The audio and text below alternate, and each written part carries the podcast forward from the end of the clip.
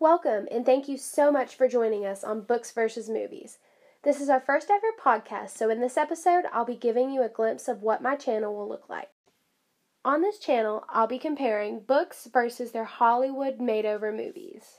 I'll most likely be giving differences and similarities between books and movies, but there'll most likely be differences because, as we all know, movies have a certain amount of time they have to run, and they most likely can't include all of the details in that certain amount of time. My first episode will be about The Hunger Games book versus movie. Other books that I'll be summarizing on this channel include The Giver, The Fault in Our Stars, and the Divergent series. If you have any other books or movies that you would like me to compare, please feel free to submit them. I think that's about it for this episode. Thank you so much for listening. Please don't forget to tune in to next week's episode about the Hunger Games book versus movie. Once again, thank you so much for tuning in and have a great week.